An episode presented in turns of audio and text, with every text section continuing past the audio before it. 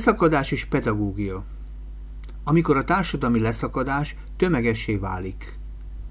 Elritok Nórával, az Igazi Alapítvány vezetőjével 2020. június elején beszélgettünk róla.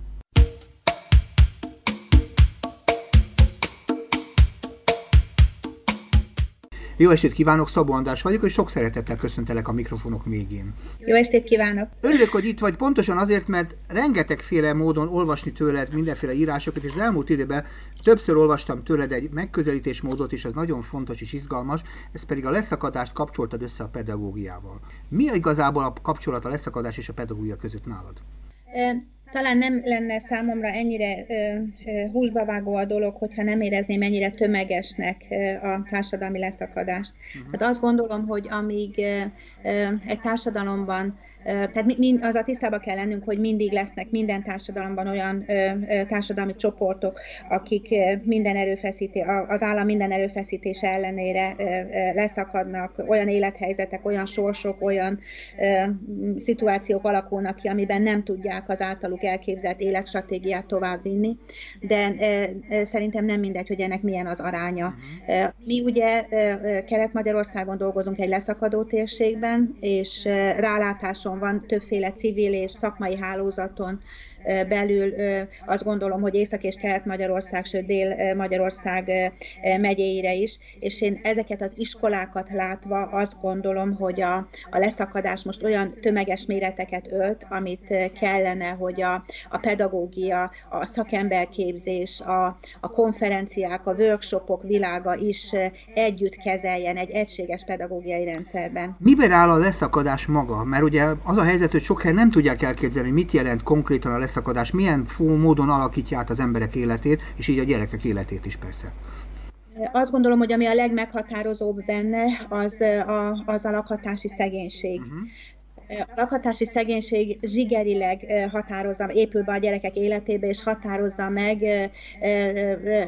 picikoruktól kezdve, vagy talán már a magzati korban is mindazt, ami, aminek a, a terhével utána megjelennek az intézményrendszerben, az óvodában, és utána az iskolában is.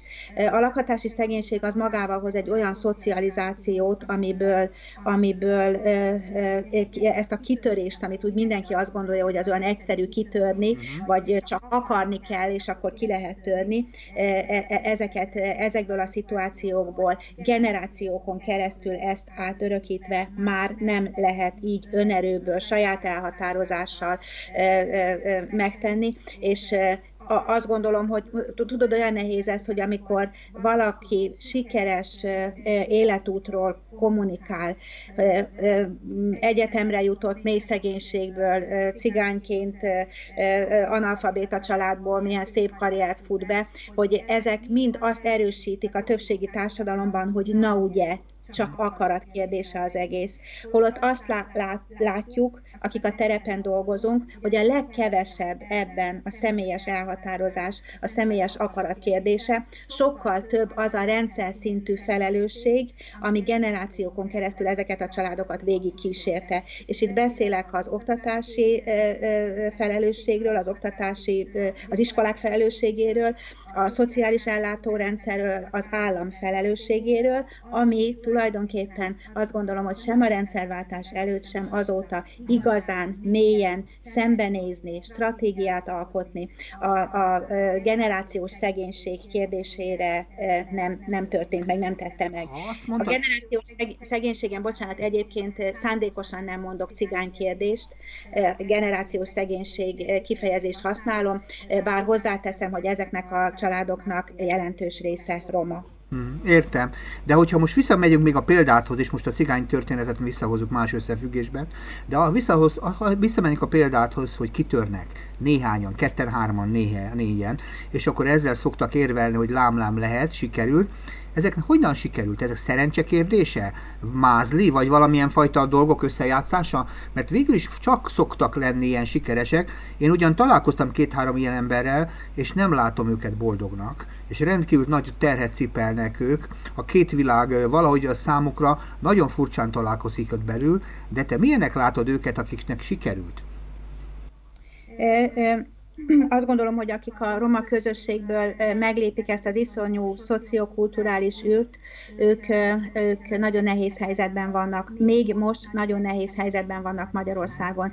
Tanítványainkon is látom, hogy amikor tanulni kezd és megérinti egy másfajta életszemlélet a többségi társadalomban, akkor már nem kívánkozik vissza a gyökereihez, ő már oda szeretne tartozni a többségi társadalomhoz. Amikor ezek a gyerekek találkoznak már egy más üzenetet behozva a többségi társadalomból ezekbe a családokba, nagyon gyakran ezek a családok is kivetik őket. Ugye emlékszem, hogy, hogy ezek a kifejezések, hogy urasan beszél, már nem hozzánk tartozik, magyarkodik, ugye ezek, ezek elhangzó dolgok, és én most azt látom, hogy ez a, ez a réteg, nem, nem, ennek a rétegnek meg kell találnia még a helyét. Onnan, ahonnan jöttek, onnan az, az már nem fogadja vissza őket, viszont azt látom, hogy az a társadalom, a többségi társadalom, ahova kívánkoznak, az meg még nem tud mit kezdeni velük. Azért megvannak azok a mondatok is, hogy ja, hát őt elfogadom, mert ő nem olyan cigány. A nem olyan cigány az azt jelenti, hogy az alkalmazkodott, beleolvadt, asszimilálódott, tulajdonképpen ha vallja is az, a, a cigány identitását, de nem ez a lényeg benne, hanem ő már magyar. Tehát, hogy ezek a megfogalmazások azt jelzik, hogy, hogy nincs elfogadás, csak az asszimiláció révén van elfogadás. Nem éljük me, most még Magyarországon meg annak, a, annak az idejét, amikor a cigány identitással értéktere, értékként lehetne megélni a, a, a társadalomban, üzenetként, értékként lehetne megélni. Ugye itt van, hogy nagyon sok roma értelmiség dolgozik minisztériumokban, oktatási területen is. Uh-huh. Például én nagyon kíváncsi lettem volna, hogy akik most a, a, a, az oktatási területen dolgoznak, mondjuk ők az oktatási szegregáció kérdéséhez, vagy egy gyöngyöspata kérdéséhez hogy állnak. Uh-huh. Tehát hogy, hogy tudnak állást foglalni a, a cigány identitásukkal. Uh-huh. Mi ezt nem fogjuk megérteni soha, András. Én, én mindig azt mondom, hogy én nem vagyok cigány, és nem tudom, milyen lehet cigány identitással élni. Uh-huh. Ez egy fontos tudás, és ezért nem képzelhetjük azt, hogy mi a többségi társadalomból utat tudunk ebben mutatni. Igen. A cigány identitást ők élik meg, és mi csak figyelhetjük azt, hogy értelmezhetjük együtt velük, hogy segítsük azt a világot, amiben a cigány identitás pozitívan megélhető. Most nem ebbe az irányba haladunk. Nagyon egyetértek veled, nek az én tapasztalatom is arról szól, hogy nem az identitást, hanem az igazodást keresik ilyenkor ezek a családok, és, és rettentő fájdalmas volt látni, mondjuk 8-10 évet dolgoztam a 8. kerületben, hogy, hogy a családok már nem meséltek és ugye a gyerekeknek, ha meséljük a, szülei, meséljük a szüleink történeteit, vagy az ő szüleiknek a történeteit, tehát a meséket adunk át, az olyan módon erősíti az identitást, olyan módon erősíti meg azt a világot, ahova ő tartozik, hogy ezeket is elkerülték, és rengeteg története van arról, hogy mennyire próbáltak, próbáltak úgy tetszik a bőrüket sikálni, nem tudom, láttál már ilyen példát, hogy a másnak szeretnénk látszani, mint amik vagyunk. Megmondom őszintén, az identitás kulcsa az ő kultúrájuk, mindenkinek a saját kultúrája. És ezért érdekes a dolog ebben az értelemben, az elmúlt időben sokat roppant ez a fajta irány. Fogyott a cigány világban a cigány kultúra maga hogy a vállalható cigány kultúra mesével, az énekekkel, a különböző viselésekkel, mert amit ti csináltok ebben a szúnóban például azért gyönyörű, mert ez újra teremtheti például ezeknek a motivumait, és nem biztos, hogy minden cigányvilág hasonló motivumokkal működik, de őzi azt a fajta különös egyéni, hogy is mondjam, ízt, ami a szüleitől van, amitől erős tud maradni. Én ebben a kulturális deficitet látom, nem egyszerűen csak leszakadás. Nem tudom, hogy jól látom-e. Uh-huh. Biztos, hogy megvan benne ez is, tehát mi, mi azt látjuk, hogy, a, hogy olyan identitás zavar van, hogy sok cigány család már maga sem tudja, települések vannak, akik maguk nem tudják meghatározni, hogy ők most romungrok vagy cigányok. Tehát annyira ki, kihalt ez a dolog. Én, én sokat gondolkozok azon, hogy pedag, mint pedagógusnak nekünk milyen szerepünk lehet a, a szegregált iskolákban a roma gyerekek identitás építésében. Tehát amit mondtam, hogy tudjuk-e mi nem cigányként építeni az ő identitásuk kinek a dolga az identitás építés, amikor már ezekben a közösségekben nem találjuk meg ezeket a kulturális kapaszkodókat. A szívem vérzik, hogy mi lett az autentikus cigányzenéből ezekben a falusi közösségekben, hogy szorította ki az a fajta mulató zene, amiben már ők azt érzik autentikus zenének, ami, ami régen nem az. Sose felejtem el egyszer egy, az egyik neves zenekar, autentikus cigány zenét játszó zenekar jött el hozzánk, és hosszasan magyarázta a, a zenekar vezetője, hogy, hogy mi az az autentikus cigányzene, és játszották őket, meghallgatták, nem volt ezzel semmi baj, és akkor kérdezte, hogy na akkor most mit játszunk neked, akkor jöttek ezek a, ezek a mulató zenék, ami, ami, ami rettenetes, mert hogy ez már nem arról szól. És nekem az a furcsa, én tudom, hogy ez a, hogy ez a, a kultúra, ez változik folyamatosan, csak érzek egyfajta roma értelmiségi kapaszkodást ezekhez az autentikus cigány mesékhez, motivumokhoz, képzőművészetben, irodalomban, zenében, és ugye van egy másik vonal, ami pedig a, a, a, kor, a mostani korból jön, és iszonyatosan terjed ugye az internettel, a, a YouTube csatornákkal, a, a külön megrendelt zenékkel, ezekkel a összeálló jó zeneérzékű, nyilván összeálló amatőr zenekarokkal, akik teljesen más irányba viszik ezt a történetet, és nekem ez nem ér össze ez a két dolog. Igen. És tudod, sokszor nézem, a, a, ugye, hogy mi képzőművészettel foglalkozunk, a, a roma képzőművészetet is, tehát, hogy tudunk ezeknek a gyerekeknek azokból a nagyon sok esetben sztereotíp megközelítésekből valami üzenetet átadni, a pipázó cigány, a, síró cigányasszony, a, a, a, a, a, a lovát sírató cigány, a, kereszte, a kereszt mellett síró cigány, tehát, hogy ezek a, a mai, a 21. századi gyerekeknek, akik az identitásokat keresik, ezeket közel tudjuk hozni hozzájuk, ki fogja ezeket átadni nekik megfelelően, hitelesen, nem látom erre a, a, a lehetőséget se, és ez elkeserítő, mert azt gondolom, hogy ha pedagógus vagyok, akkor, akkor úgy kell, hogy tanítsak, aminek az alapvetése az, hogy a gyerekeknek az identitásukat vállalniuk kell. Na most, ha nem tudom ezt tartalommal megtölteni, tegyük fel, meg tudom tölteni, tegyük fel, találok szakirodalmat, tudok hívni roma művészeket, és megtöltöm ezt tartalommal, hogy vállalt büszkén, hogy cigány vagy, és akkor ott van a többségi társadalom, ami egyébként ezt negatívan ítéli most meg egyszer volt egy, egy nagyon, nagyon kemény élményem ezzel kapcsolatban. A gyerekekkel egy szegregált iskolában, egy szegregált osztályban, tehát csak cigány gyerekekkel dolgoztam egy pár éve, és Rostás Farkas Györgynek a Napgyermekei című meséjét illusztráltuk. Ez arról szól, hogy a nap megcirógatta a, a, a cigányokat, és attól barnába bőrük, és utána a gyerekeivé fogadta, és kísérte végig a világon mindenhol, és vigyázott rájuk. És én ezt elmeséltem a gyerekeknek, nyilván nem könyvből, hanem, hanem teljes, teljesen átélve, és a szemkontaktussal, és nagyon magam, magammal tudtam őket ragadni, és láttam, hogy csillog a szemük, és boldogok voltak. Én voltam a nap, oda mentem, megcirógattam a kis arcukat, mindegyiknek tartották oda, első, másodikos gyerekek voltak, és utána elkezdtek gyönyörűen, lelkesen dolgozni. Aha. És én ott álltam, és azt mondtam, hogy én úristen normális vagyok, én most itt el tudtam hitetni ezzel a húsz gyerekkel, hogy a cigánynak lenni mekkora jó dolog, dolog, uh-huh. és hogyha kimennek innen, akkor mivel találkoznak? Mi, mi, mi le, le, azzal találkoznak, hogy leköpik őket, és akkor most mi a jó pedagógus magatartás? Melyiket nyomjam? Érted? Az identitásra azt gondolom, így vagyok, én nekem ezt kéne prezentálnom, ugyanakkor a világ meg nem olyan, és meg kellene, hogy védjem őket. Föl kellene készítenem arról, hogy készítenem arra, hogy ezt hogyan tudják vállalni. És ez egy borzasztó nehéz pedagógiai kérdés.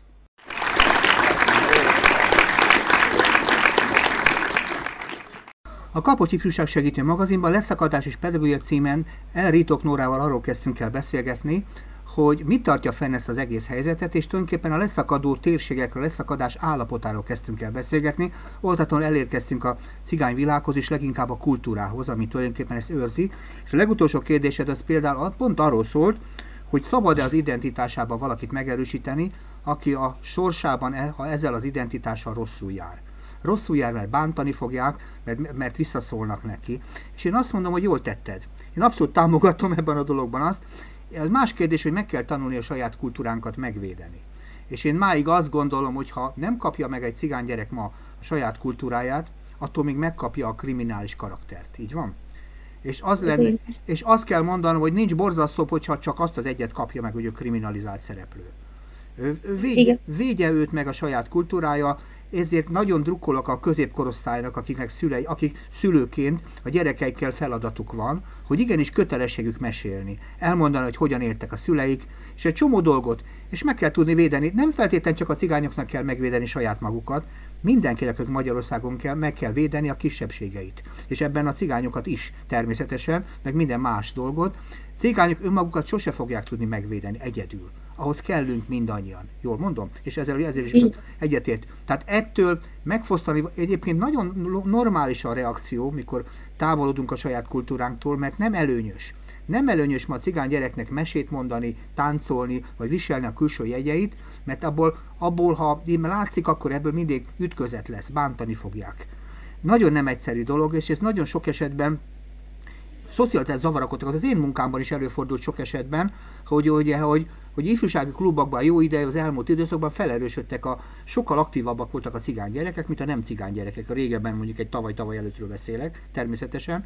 Pontosan azért, mert ők igyekeztek gyorsan elfogadtatni magukat, sokkal aktívabbak voltak, pontosan ettől a, ettől a negatív érzéstől, hogy őket biztos, hogy bántani fogják. Egyből pozíciót foglaltak. Tehát nagyon-nagyon fontos, hogy egy nagyon izgalmas deszegregációs magatartása kéne, hogy legyen a vidéknek, és ez nem feltétlenül csak az iskolát jelenti, és nem feltétlenül csak a kultúrát jelenti, hanem egy nagyon koncentráltat, és az valahogy elfelejtődött az elmúlt 6-8-10 évben, pedig voltak erre kísérletek Magyarországon, ugye?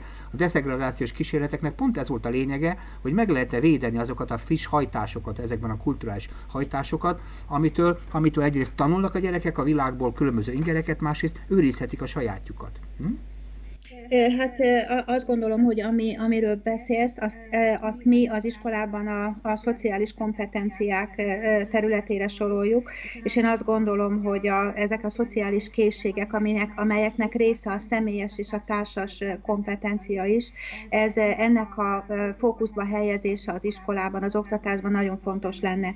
Ha most a személyes kompetenciákra gondolunk, akkor itt ilyenek, olyanokról beszélek, hogy önazonosság, önbizalom, én hatékonyságérzés, és ebben sorolom én az identitást is, és hogyha a társas kompetenciákra gondolok, akkor ebben van a tolerancia, a szolidaritás, az együttműködési készség, és én azt gondolom, hogy ma a mai magyar oktatás, és folyamatosan haladtunk e felé, ezekre már egyáltalán nem fókuszál. Régebben volt olyan, amikor beszéltünk még olyasmiről, hogy az iskola rejtett tanterve, uh-huh. hogy a mondataink, a kommunikációnk, a, a, a metakommunikációnk mit sugal, láthatatlan szálakon milyen mintát, milyen példát adunk a gyerekeknek. És itt nem szándékosan hoztam el ebbe az irányba. Tudod jó, hogy én egy integrált oktatáspárti vagyok, mhm. és a, a, a szegregált iskolákban pontosan ez tűnik el, azok a lehetőségek, amikor másféle mintát is vehet. Már akkor a baj, hogy rég nem elég a pedagógus egyszemélyes mintája. Mhm. Ez a, ez a helyzet, ami ma a, a szegregálódó és a szegregált iskolákat jellemzi, itt már nagyon nehéz akár a kulturális kapaszkodókat is megtalálni ahhoz, hogy az a fajta szocializáció induljon el, amiből integrációt lehet, sőt, inklúziót lehet mostanában. Mondják nekem is, hogy már az integráció idejét múlt fogalom, inklúziót használják, mert ezt használjuk, de én még azt gondolom, hogy még mi az integrációtól is nagyon messze vagyunk.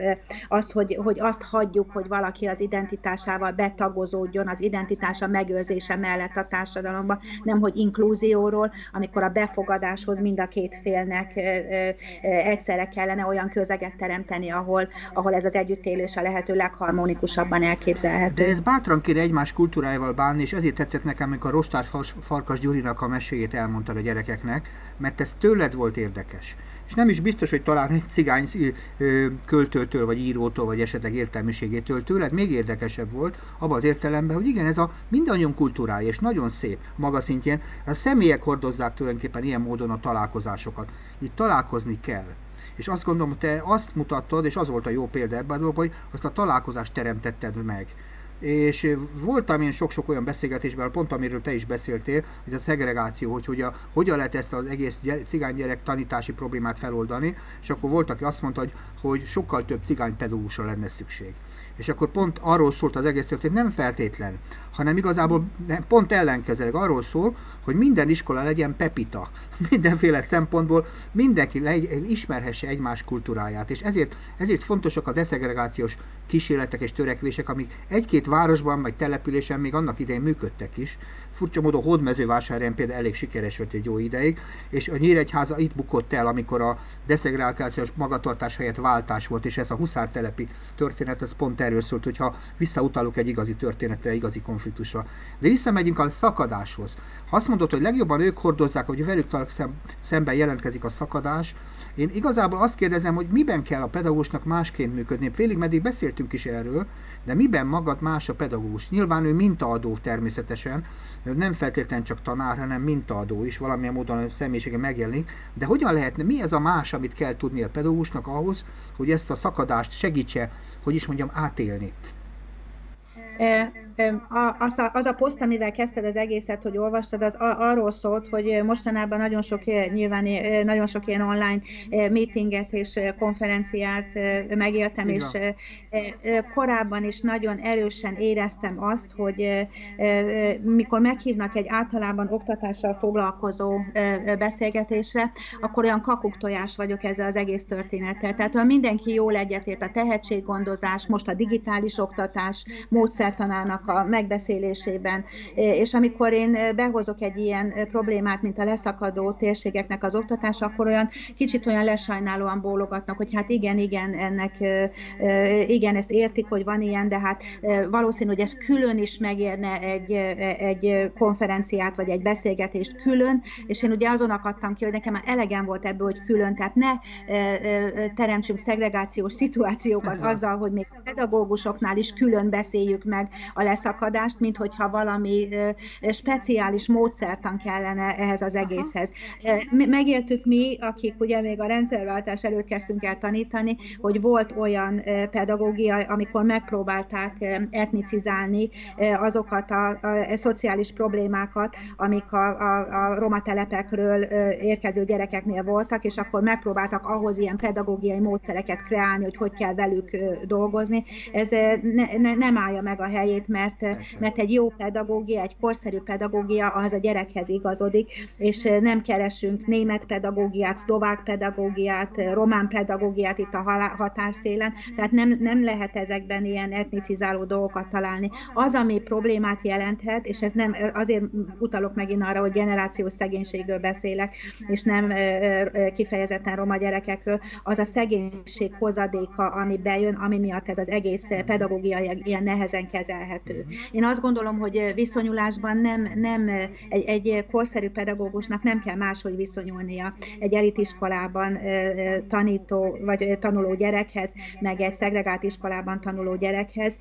Nyilván látom, hogy egy szegregált iskola ma már nem tud eszköztelenné válik a, a beömlő problémával szemben. Nyilván megvan a, a, az elgondolásom arra, hogy mit lehetne kezdeni velük. Ugye ott a tanodánk, ahol ez szerint a módszertan szerint működünk, ami semmi másról nem szól, csak arról, hogy a gyerek egyéni szükségleteihez igazodó, egyéni fejlesztési tervek szerint haladó pedagógiai munkát végezzünk megfelelő szakemberekkel, ha kell gyógypedagógussal, logopédussal, fejlesztőpedagógussal, olyan feladatokkal, amiben ő megszerzi a sikerélményt, amiben ő kezd el hinni magában, és kezdi elhinni azt, hogy a tanulásnak van értelme. És akkor még mindig nem elég a dolog, mert ezt a problémát, ami, amekkora most, az oktatás már önmagában nem fogja megoldani ezért kell, hogy emellé foglalkozzunk a szülők generációjával is, mert ők sem kaptak már elég muníciót ahhoz, hogy az, sem az iskolától, sem a családjuktól, hogy változtatni tudjanak az életükön. Ezért kell kezelni a lakhatási szegénységet, ezért kell az alapkészség hiányos szülőket megtanítani, olvasni, hogy tudjanak mesélni. Ha, ha nincs családi mese, akkor tudjon olvasni mesét a gyerekének, hogy legyen munkatapasztalata valós munkáról, nem fekete munkáról és nem közmunkáról, munkáról, mert akkor tud csak egy olyan hátteret adni a gyerekéhez, a gyerekének a fejlesztéséhez, amiben az majd egy másfajta stratégiát építhet az életéhez. Nagyon érdekeset mondta, és tulajdonképpen azért érdekes, mert ez nem feltétlenül leszakadó pedagógia kérdése, hanem a pedagógus szerepe ebben a mai világban. És, és máig azt gondolom, hogy ennek az egész történetek a középpontjában mindig valahogy elfelejtődik, hogy a személyisége mennyire fontos egy pedagógusnak, amit nagyon kulcs dolog, és időnként egy csomó módszertan meg technika mögé szokott bújni egy csomó pedagógus, és most ez az online meg még nagyon rá is segít, de a másik oldalon pedig pont az a dolog lényege, hogy most sokat változott ez a világ, és, és azok az ismeretek, információk, amik idő iskolában megjelennek, az nem feltétlenül csak a pedagógus fején keresztül érkezik. Tehát a, olyan fajta inger gazdagság van, és szerintem a, abban a világban is, ahol te vagy, szerencsére ezek a hordozók viszik oda a jeleket, meg mindenfajta ingereket, hogy tulajdonképpen más szerepre van szükség, és miközben leszakadásról beszélünk, nem arról beszélünk igazából, hanem arról, hogy mit kéne másképp csinálni mindenféle pedagógiában. Nyilván ebben az értelemben az az inger, tör, inger felhalmozódás, ami nálatok van, az valószínűleg másfajta hangsúlyokat jelent, mint mit tudom én, egy, egy nagyobb településen, vagy egy mondjuk egy másik ország városában, tehát másfajta inger, de mégis hasonló abban az értelemben, hogy kell annak a pedagógusnak valamit csinálni ezekkel a gyerekekkel, hogy az, ami ott ingerként megjelenik a gyerekek fejébe, információ és egyebek, az való tudásá változzék. Alkalmazható tudásá változzék, és szolgálja a gyerek álmait. Én nekem azért tetszik a te szakmád, mert te a képzelettel dolgozol. És én mindig erősen hiszem, hogy a pedagógia nem dolgozik máshogy, mint a képzeletben. Olyan kis klinikai helyzet a pedagógia, azt kell megérteni, a képzelet egy olyan klinikus viszony, amiben az élet minden elemét ki lehet próbálni, ha jól bánunk vele, és olyan módon lehet építeni a személyiséget, hogy az elképesztő. És az a módszer, amit te dolgozol, az nagyon hiányzik, például Budapesten, ezt elmondom neked, sok-sok iskolába. Tehát félre ne is, ez nem arról szól, hogy, hogy a, a sőt, irigykedünk, és sok-sok középiskolás gyerekkel beszélgettem, múltkor láttam, mutattam ezeket a rajzokat, és irigykedett, hogy ő is akar ilyet rajzolni, és mondtam, hogy sokat kell neked vonatozni, hogy oda elmenjél. Úgyhogy, úgyhogy én szerintem a pedagógus személyiség, a képzetben folyó munka, ez egy tip, új típusú pedagógus igényt jelent. Nincs igazam? Más a szerepe, nem? Az információt adott te hanem többet. Biztos, hogy a, a, amivel mi dolgozunk, az a, az a gyerek belső képi világának az építését jelenti. A belső képi világ az pedig egy belső értékrendet is épít, egy érzelemgazdag, az érzelmi nevelésre is alkalmas színteret épít, amiben azt gondolom, hogy a gyerekek a viszonyulásukat a világhoz nagyon jól meg tudják fogalmazni, és nekünk ebbe kell támogatni őket. Tehát az, a, az amit Hundeltwasser mondott, hogy valaminek tört történnie kell, hogy a világban, eh, hogy a világ végle az, eh, hogy a világban mindenki az lehessen, ami egyszerű, megismert, egyszeri, megismételhetetlen, igazi egyéniség. Így van. Hm? Ez, ez, ez, ez, a, ez a fontos dolog, hogy azt kell fölismertetni egy gyerekkel, és ez minden, minden gyerekre igaz, hogy az, amit ő tud, ami az ő egyéniségéből jön, ami, ami csak ő rá jellemző és egyedi, hogy az érték. És ezt az értéket kell, hogy tartsa, hogy higgyen magában, hogy érték tudata legyen ez egy hihetetlenül fontos, és most megyek oda, hogy a pedagógusoknál is ez mennyire fontos lenne, hogy értéktudata legyen, hogy higgyen abban, hogy az a, fontos, az a munka, amit ő csinál, az igenis értékteremtő. És a, azt gondolom, hogy ez megvédeni a pedagógusokat is a kiégés ellen, hogyha hinnének újra magukban, és ehhez kellene egy olyan közeg, ami elismeri a pedagógust, ami nem bábként, megvalósítóként lét, kezeli, hanem létrehozóként, alkotóként, hiszen alkotás, amit végzünk, a gyerekekkel történő munka is alkotás, ráadásul egy fantasztikus alkotó folyamat. Abszolút egyetértek veled, és azt hiszem e, az értéke, értékhez az értékelésre van szükség, és az értékelés első főszereplője maga a gyerek és a csillogó szemek, és ha nem mondjam a többi. Igazad van, abban, sajnos ez az értékelés kevés, mert olyan világban élünk, a pedagógusoknak ez az értékelés attól még nem terem biztonságot a munkájukban, és tulajdonképpen ma az iskola nem béke szintere, hanem háborús terű felület, ahol minden esetben új és új meglepetések jönnek jobbról, balról. De a legfontosabb a, a diák és a gyerek között, a pedagógus közötti kapcsolat. Az a legfontosabb ebbe az értelemben, és abszolút egyetértek vele, ez az alkotói folyamat, és azt kellene megtanulni, hogy ez az új világ, ami most másfajta inger viszonyokat jelent, hogyan tudja ezt az alkotást megőrizni. Te hogyan tudsz ugyanúgy alkotni, mint, mint máskor, hogy nem te viszed be az ismeretek jelentős részét, hanem te szabadítod fel az ismereteket, és kapcsoltatod vele össze a világgal, és szereted tovább álmodni. Tehát amikor te képet csinálsz a rajzokkal, én úgy gondolom, hogy az a kép az mozi és az, az csak az indító kép, ez a fejébe folytatódik egy filmként, és abban a filmben különböző főszereplők vannak, és akkor jó a, a te képet, hogyha az mozivá változik az ő fejében.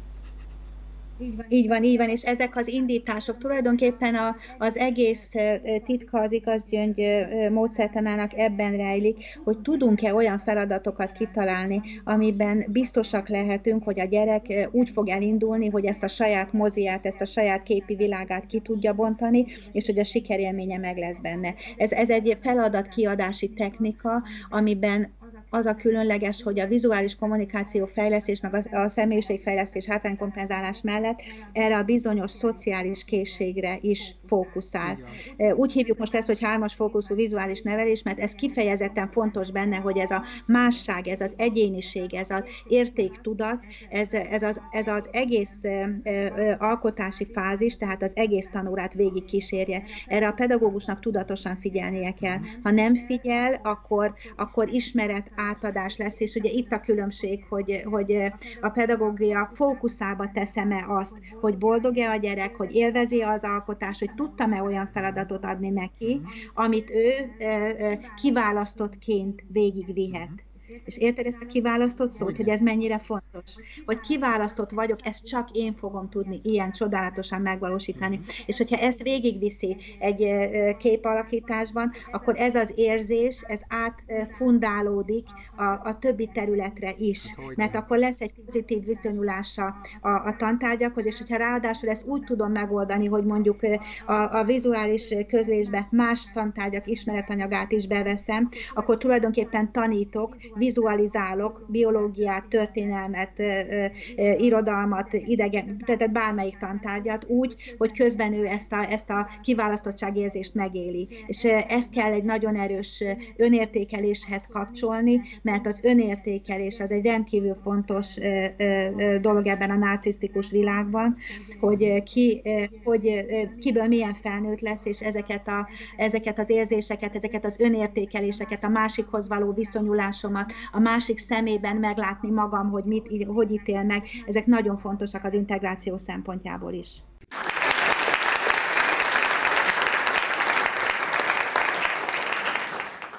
Kapos Ifjúság Segítő magazinban Elritok Nórával, az Igazi Gyöngy Alapítvány alapítójával és szakmai vezetőjével a leszakadás és a pedagógiáról beszélgetünk, de jártunk számtalan irányban. Itt tulajdonképpen nem csak a leszakadást próbáltuk definiálni, hanem ennek egy-két fontos a főszereplőjét többek között például a cigány gyerekek történetét is, és sokat jártunk a képzeletben. Abban a képzeletben, ami tulajdonképpen ilyen szempontból hordozója a változásnak, és hordozója azoknak az élményeknek, ami kell a pedagógiában, kell a gyerekeknek, és ez nem csak a leszagadó térségben, hanem minden pedagógiában szükség van arra, hogy a gyerekek számára az a, az a tanulás, az élmény legyen, akkor nincsenek figyelmi problémák, akkor nincsenek motivációs problémák, gondolom egyetértesz ezzel, akkor tulajdonképpen viszi magával a, a, a találkozás a gyerekeknél a gyerekeket előre, mert végül is a gyerekek az iskolában átmenetileg vannak. Ők készülnek az életre, nekem az az érzésem, és tulajdonképpen az iskola abban kell, hogy segítsen, hogy olyan lehessen, aminek, amire rendeltetett, ha úgy tetszik, ő személyiségében.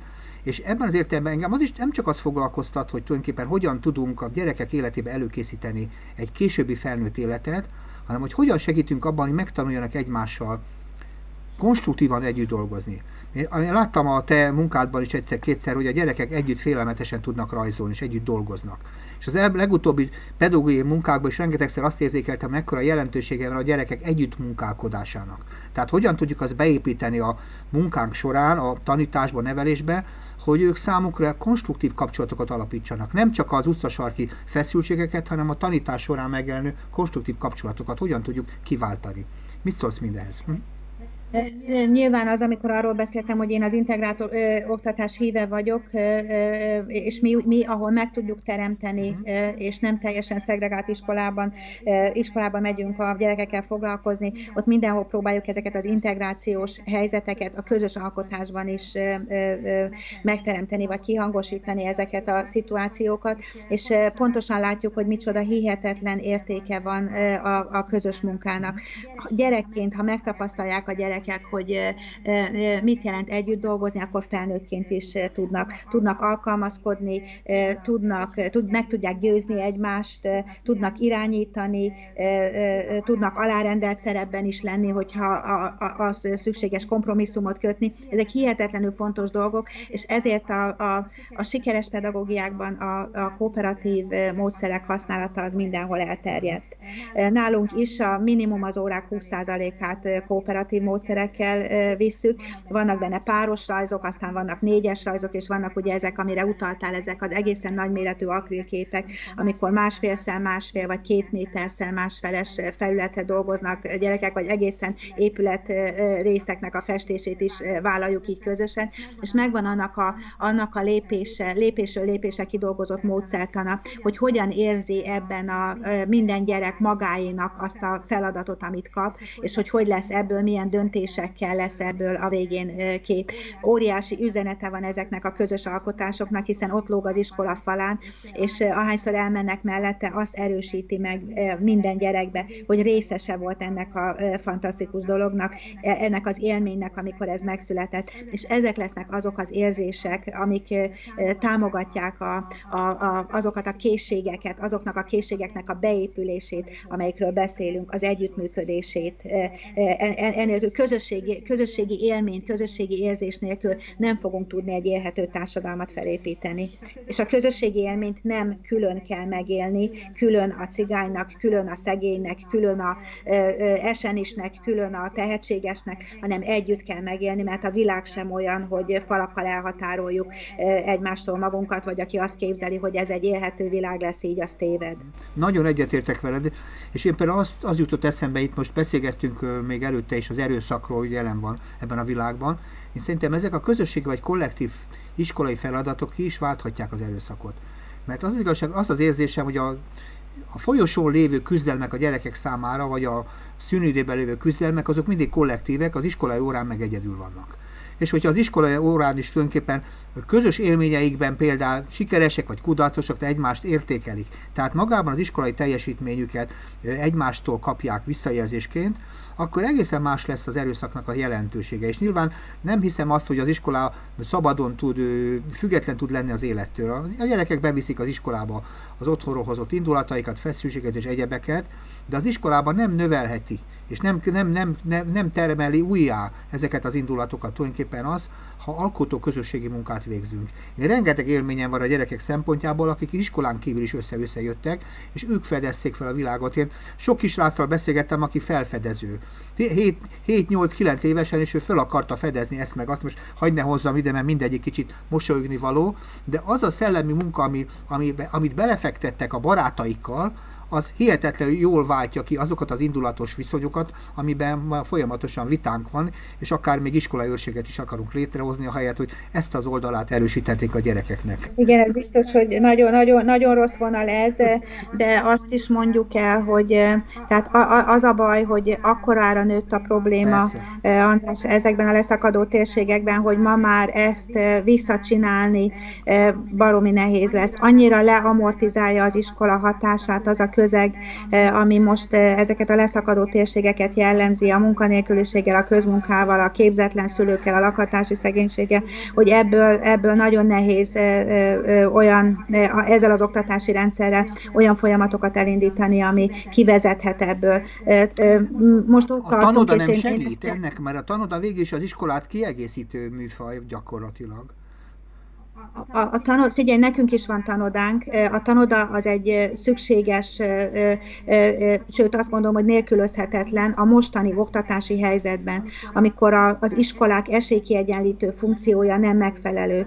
Azért nem értek egyet azzal, hogy a tanoda rendszert államilag finanszírozva beállították az, a szegregált iskolák mellé, mert nem a tanoda fogja ezt megoldani, hanem át kellene alakítani az iskola rendszert olyanná, ami esélykiegyenlítő, és én csak úgy tudnám elképzelni normálisan a tanodák működését, ha azt mondaná a rendszer, hogy öt éven belül azzal a módszertannal, amivel a tanoda dolgozik, épüljenek be azokba az iskolákba, ahova a gyerekeik járnak. Mert így nem fog megváltozni a, a szegregáló vagy szegregált iskola, ugyanazokat a módszereket használja, és azt mondja, majd délután a tanodában megtanulják, amire mi egyébként képtelenek vagyunk. Ez egy párhuzamos kifizetés, mert az iskola nem tölti be a funkcióját, ugyanakkor a, a tanodára rászállják, a tanodában is szegregált körülmények között vannak. Ha más a módszertan, akkor és az működik, akkor ennek a módszertannak az iskolában van a helye, nem pedig külön, külön egy külön intézményrendszerben. Úgyhogy ez szerintem csak elodázza, sőt támogatja a szegregáló és a szegregáló iskola rendszert. Értem, csak igen, de valószínűleg ez így nem jó, tehát nem csak, hogy nem jó, hanem ettől én mindig erősen hiszem, hogy a gyerekek ebben az értelemben a legtöbb, a legtöbb sebet ők viselik, és ő bennük van a változás lehetősége. Hogy hogyan lehet megőrizni legalábbis azt a csillogó szemet, amit te a mese alapján tudtál a gyerekeknek a szemébe legalább egy fél órára, órára kölcsönözni. Tehát hogyan lehet erőt adni, mert az oktatás nem csak attól érdekes számomra, hogy felkészít az életre, hanem erőt ad. És nekem az a vélem, amit te mondasz, ott nincs erő. Ott elfogyott az erő, ugye? Ott nincsen tulajdonképpen. Elfogy az erő, és ezt pontosan még életkorban is be tudjuk határolni, hogy á, tudod, van egy, az egyik kollégám, Lencse Máté kollégám, aki a tanoda vezetőnk, mondott egy szenzációs dolgot. Azt mondta, egy, egy matematika professzor akart hozzánk jönni, és azt mondta, hogy a halmozottan hátrányos helyzetű gyerekekkel akar, 10-11 évesekkel, de inkább nagyobbakkal matematika tehetséggondozást folytatni. És nagyon nehezen tudtuk megérteni, hogy ez nem fog menni, és akkor Máté azt mondta, hogy 10-11 éves korra már nincs a szegregátumban tehetséges gyerek. Tényleg? Érted ezt a mondatot? Tehát ez azt jelenti, hogy tele vagyunk olyan gyerekkel alsó tagozatban, akinek mondjuk a matematika, csak ha ezt nézzük, a matematikai készségei zseniálisnak tűnnek, viszont az a probléma halmaz, amiben ezek a gyerekek élnek, fokozatosan felőrli azokat a felcsillanásokat, és felső tagozatra vagy középiskolára már semmi nem marad ezekből, mert eltemeti ez az iszonyatos probléma halmaz. És ez a legnagyobb baj, hogy ezzel már ez az iskolarendszer nem tudja tudja felvenni a harcot. Annyi leamortizáló tényező van, ami a gyerekeket éri, hogy azért veszítjük el őket, mert ezzel már nem tudunk mit kezdeni. Ezért mondom mindig, hogy csak egy komplex, két generációra ható munkahelyet, lakhatási szegénységet kezelő, másfajta e, szociális szemléletű munkára lenne szükség ahhoz, hogy változás legyen. Hogy 12 évesen is legyen tehetséges gyerek a, a szegregátumokban. Most visszautalok arra, amit kérdeztél, hogy mi kell ahhoz, hogy hogy szerencse, vagy, vagy mi kell ahhoz, hogy valaki mégis ezt életet, életutat befussa. Én azt gondolom, hogy igen, mindenképpen kell, hogy olyan pedagógus, olyan szakember, olyan valaki nyúljon a hóna alá, aki, aki ezzel az iszonyatos probléma halmazzal szemben támaszt tud neki adni, biztonságérzetet tud neki adni, és nagyon fontos az is, hogy a család az ne, ne, ne húzza vissza. Egy életvitelszerűen bűnözésből élő családból a lehető, a legritkább esetben sikerül olyan gyereket felnevelni, akinek nem, aki nem a, a bűnözésben látja a, a, az élet stratégiáját. Iszonyatos a szocializációs hatás, és sokszorosára nőtt szerintem annak a korábbi időszaknak, amikor még az iskola sikerrel föl tudta venni ez ellen a harcot. Abszolút egyetértek veled, de ettől még azokat a módszertani elemeket meg kell találni és meg kell erősíteni, ami kell egy mindenkori komplex módszerhez. És ebben az értelemben, amiről te beszélsz, amit te csinálsz, ez egy jó alap. Tehát mint egy jó alap, egy csomó közösségi kísérlet, és egy csomó ö, kollektív tanítási módszer. Én azt hiszem, most olyan időszakot élünk egyrészt, hogy, hogy el fog dőlni az iskolának a sorsa. Ebben a változatban az iskola nem fog megmaradni. Tehát akármennyire itt most NATO-t összel behoznak, itt olyan módon szerte széthúzódott az iskola, hogy ma már nem egy fola és iskolarendszerről beszélünk, hanem háromszoros vagy négyszeres iskolarendszerről. Mert az állami oktatás mellett ott van egy egyháziskola, ott van egy magániskola, és ott van egy negyedik menekülési útvonal, amit időnként nem tudom, magántanulóként néha a nagyon szeret mázlisták külföldre viszik a gyerekeket. Nincs egyféle iskola. Tehát fog történni valami változás, de meg kell őrizni azokat az elemeket, amik tovább visznek. Tehát hiába akarunk komplexen, az elemek ott vannak bennünk. Ott van benned, és ott van egy csomó más szereplőben. Egyetértek a komplexitásba, de azt sem szabad megengedni, hogy el elveszítsük a jó módszereinket. Ezzel egyetértünk? Persze, mindenképpen, tehát félreértés ne esik. Azt gondolom, hogy az oktatás nélkülözhetetlen, csak azt mondom, már nem elégséges ennek a problémának a megoldásához. Tehát én is a gyerekekben gondolkodok, az oktatásban, csak egyszerűen az oktatás támogató hátteret kell valahogy felépíteni, mert most esélytelenek vagyunk, hogy az iskola önmagában olyan változást tud ezeknél a gyerekeknél előidézni, a, a, ami, ami egy másfajta életútra viszi őket, mint amit a szüleik visznek. Nézd, erősen hiszem, hogy olyan társadalmi paradigmában gondolkodunk, hogy a jövő az erőforrás, akkor valószínűleg neked akkor ez fog sikerülni. Ma úgy tűnik nekem, hogy a mai társadalmi paradigma leginkább a múltban hitelesíti magát. Tehát maga a létező társadalom akkor működik, azt mondjuk jól, olyan, amikor 30-as években, 20-as években volt Magyarországon, azt keresünk, az a mintaadó, az a megerősítő. Ha arra készülünk, hogy olyan társadalmunk lesz, amiben az erőforrás az mindenkori a jövő, az új nemzedék és az ő általa produkált jövőkép, akkor valószínűleg ezzel is fogunk tudni foglalkozni. Nekem egy alapvető társadalmi paradigmaváltást látok igazából szükségesnek, amelyik nem lekezeli a gyerekeit, meg megúszza, meg nem találja ki helyett, hogy milyen legyen a jövője, hanem rábízza a gyerekek életét, és megteremt hozzá minden feltételeket. Abszolút egyetértek veled, itt nagyon sokfajta változásra van szükség. Alapvetően a társadalmi paradigma a legutóbbi időben elfeledkezett a fiatalokról és az iskola ebben természetesen az egyik legnagyobb vesztes, de meg a gyerekek az intézmény szempontjából. Tehát én itt látom az igazi változást, nem tudom, mit gondolsz te erről. Uh-huh. Igen, igen, tehát biztos, hogy, hogy mindannyian érezzük, hogy ez így nem tartható. Én azt gondolom, hogy a leszakadáshoz hozzátartozik szorosan az a fajta szegénységkép is, amit el kellene engedni. El kellene engedni a 19. századi szegénység eszményt, a mindent alázatosan megköszönő és a, a helyzetébe beletörődő szegénységképet, ezt a, ezt a kincskereső kisködmönös vonalat, mert hogy ez már nem, ez már nem a. A 21. századi szegénység szegénységkép az egy nagyon, nagyon furcsa, nagyon zavaros szegénységkép, amiben vannak 19. századi túlélési technikák, viszont ott van a digitális tér is, a, a digitális lét, és azt tudomásul kell vennünk, hogy ebben a digitális térben ők jól érzik magukat, és tudást vesznek át ebből a térből, és egyszerűen ezeket az eszközöket kell nekünk is használni ahhoz, hogy szabad, szabadon gondolkodó, felkészült felkészült, egymást támogató, közösségben gondolkodó embereket neveljünk. Nekem ez a, ez, ezek a legfontosabb kulcsszavak benne, a közösségben gondolkodás és a szabad, kreatív gondolkodás. Enélkül nem fog menni. Köszönöm szépen, ez végszónak is tökéletes volt, és nagyon szépen köszönöm a beszélgetést.